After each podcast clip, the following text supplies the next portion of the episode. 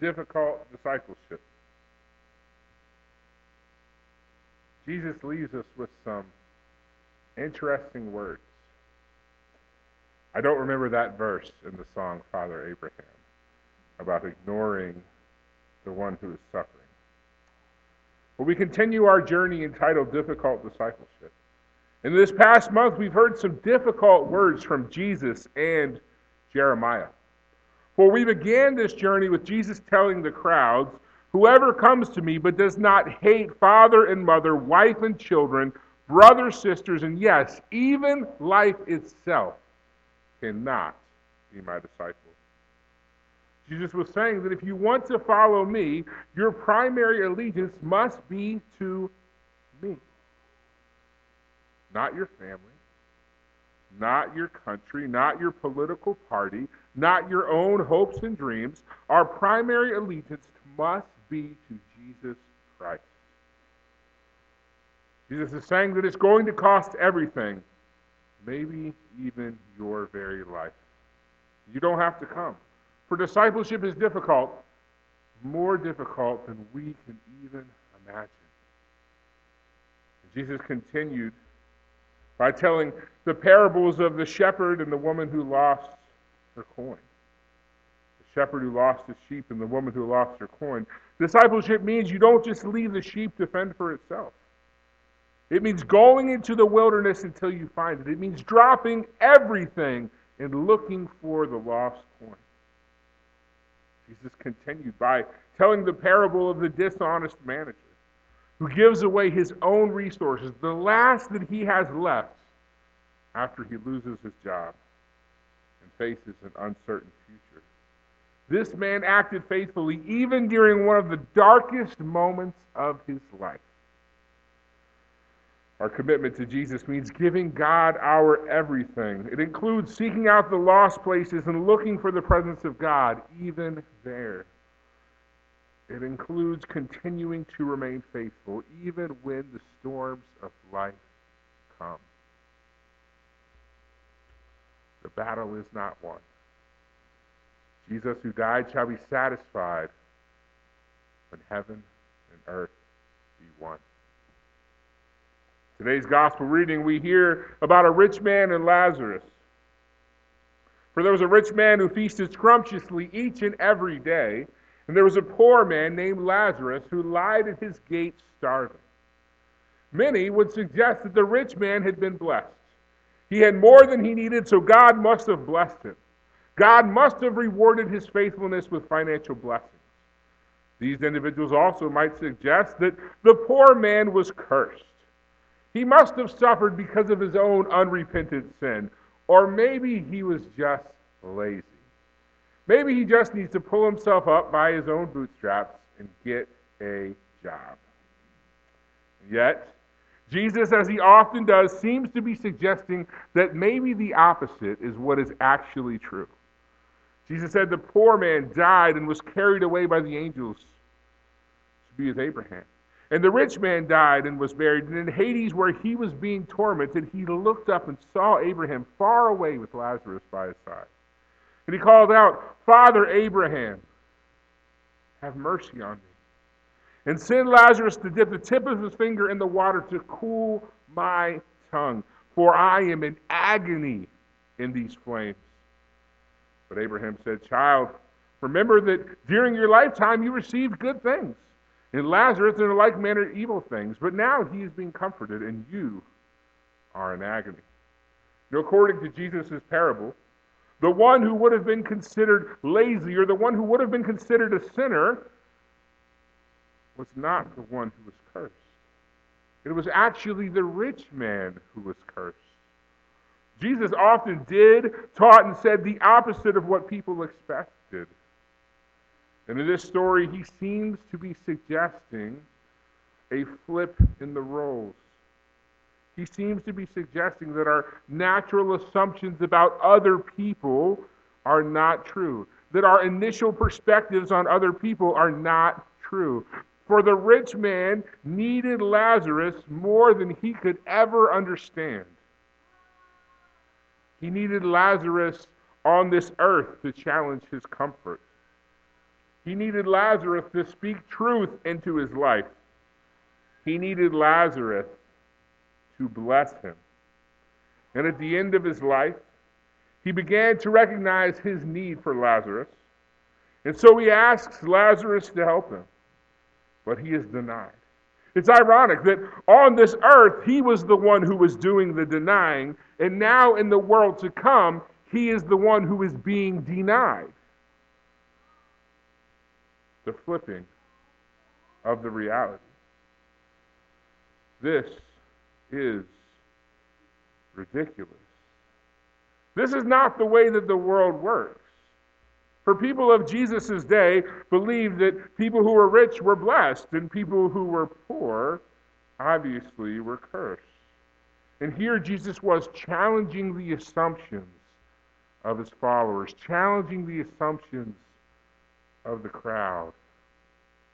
People who were suffering aren't necessarily suffering because of their own sin. But those who are rich might be rich because of their sin. You know, most scholars would call this portion of text out of the Gospel of Luke uh, an apocalyptic text. With its vivid journey to the afterlife and its exaggerated imagery, this story fits well into what we would call apocalyptic literature. Apocalyptic literature, similar to the book of Revelation, serves as a wake up call, pulling back the curtain to open our eyes to something we urgently need to see before it's too late. During his life, the rich man did not even notice Lazarus, who was at his gate each day. Maybe he saw him, but he didn't mentally notice him.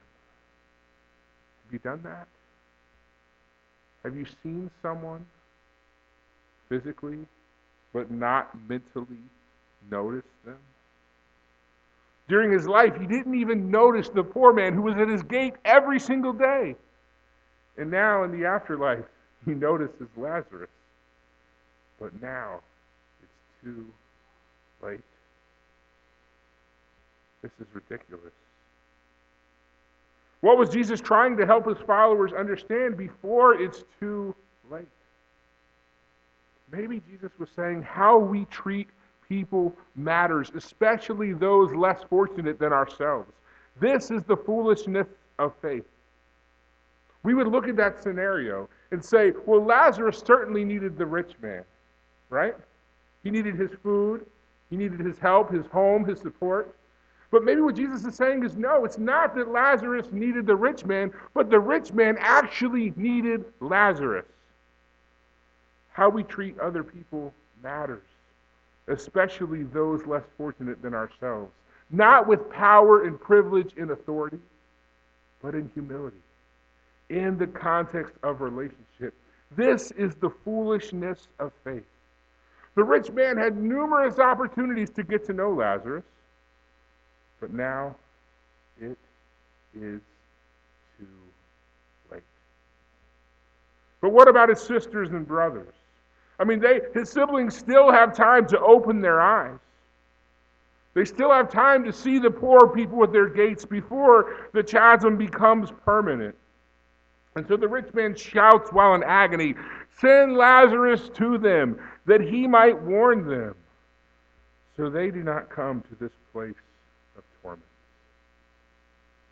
And I wonder if the five siblings, the sisters and brothers, who are alive, I wonder if they still have time to open their eyes. They still have time to see the poor people at their gates. And I wonder if that's who we're supposed to find ourselves as in the story. We who are still alive have been warned about our urgent situation the parable makes clear. We have Moses and the prophets.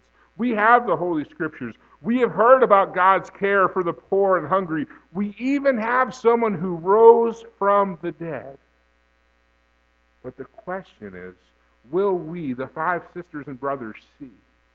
Will we, the five sisters and brothers, notice the Lazaruses among us? Will we heed the warning before it is too late? We follow the path of Christ, at times it seems utterly ridiculous. The rich man stopping to spend time and provide for Lazarus seems foolish. Yeah, the rich man could have offered him food, he could have helped him, but he would still be operating from power and privilege. But could he have entered into Lazarus' story? Could he have got to know Lazarus? Is it possible that the rich man actually needed Lazarus more than Lazarus needed the rich man? Is that what Jesus was getting at? What held the rich man back? Was it time? Was it his busyness? His own reputation? And if I'm seen with him, was it Lazarus's reputation? Was it his job? Did he just not, was he just too busy, too much working too often that he didn't have time to notice Lazarus at his gate? Was it his money? Was it his friends? His family? Whatever it was, the rich man did not notice Lazarus. And it seems as if the rich man didn't understand that discipleship is difficult. He needed Lazarus for his salvation. This is absurd. The people we ignore, the people who make us uncomfortable, the people that we would rather brush off, Jesus is suggesting that we need them for our salvation. This is utterly ridiculous. Following Christ is absurd. Being a disciple of Christ means seeking all the places where darkness is winning and doing something about it. It means standing up for those who are on their knees. It means crying out for those who have no more tears to shed. It means laying down our life for the sake of the gospel. Even at the beginning of this journey of difficult discipleship, Jesus suggested that it means taking up our cross and following him all the way, even to the place of the skull.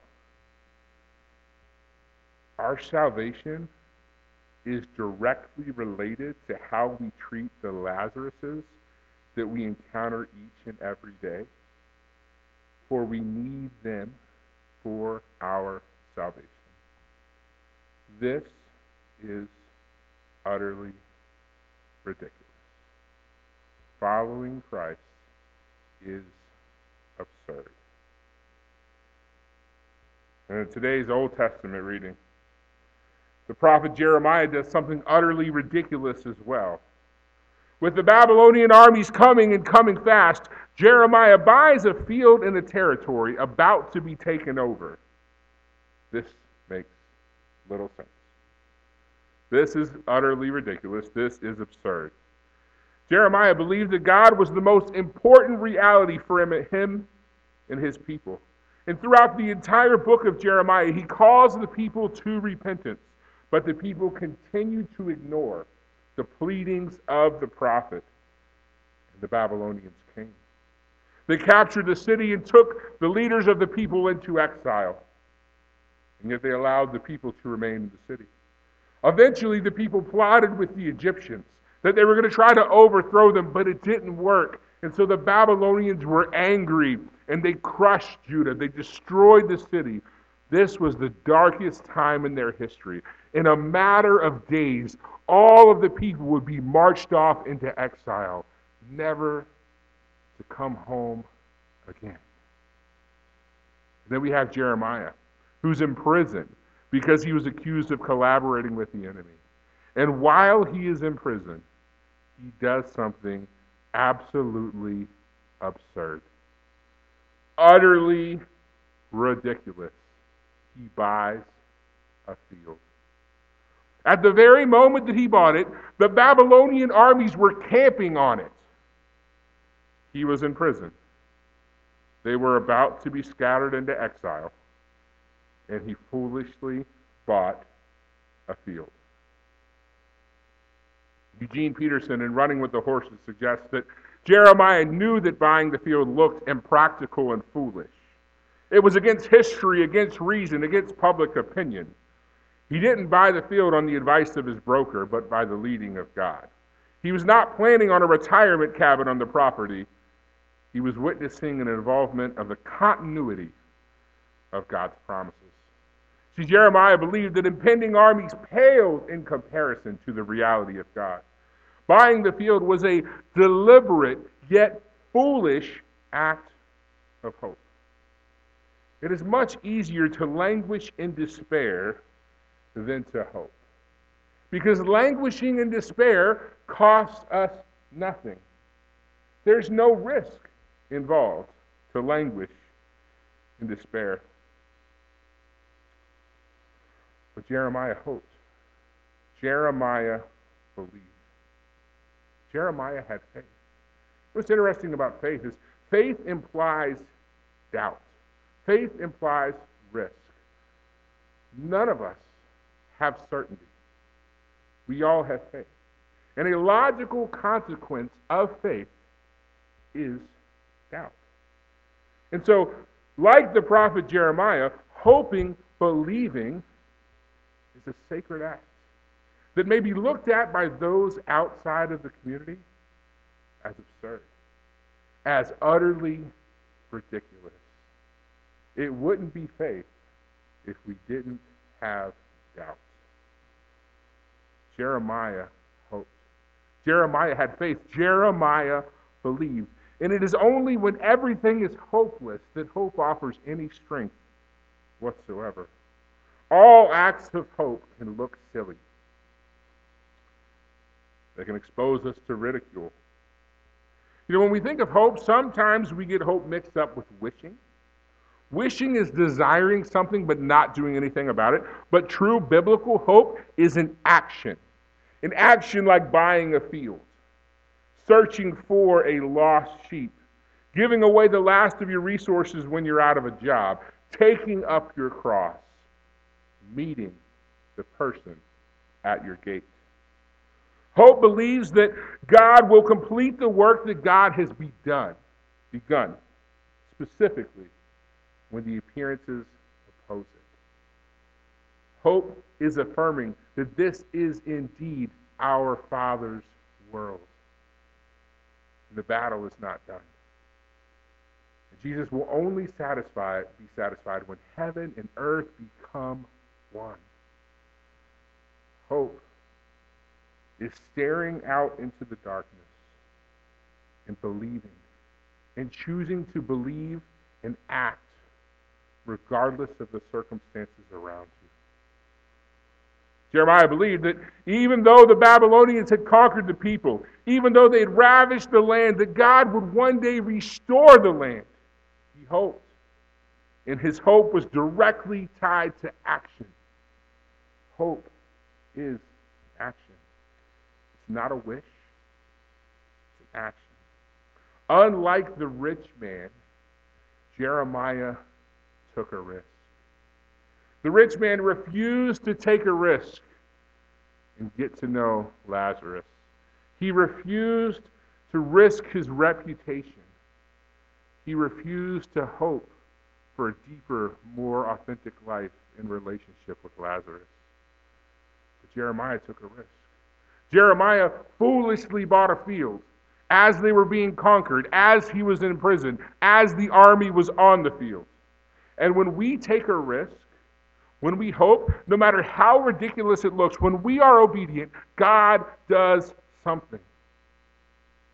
It takes courage to act in hope. Courage that the rich man apparently did not have. The rich man did not have the humility to believe that he could gain something from building a relationship with Lazarus. For rich people don't associate with beggars. That's ridiculous. That's absurd. People in prison don't buy land as their city is being conquered, right? That's ridiculous. That's absurd. Difficult discipleship is rooted in the utter ridiculousness of hope. True, authentic disciples choose hope. They choose faith. Even when the world screams something different in their ears, they choose hope. They choose to trust. Hope leads to action. So even when the storms of life come, we can stand firm because of hope. Then I saw a new heaven and a new earth. For the first heaven had passed away, and the sea was no more.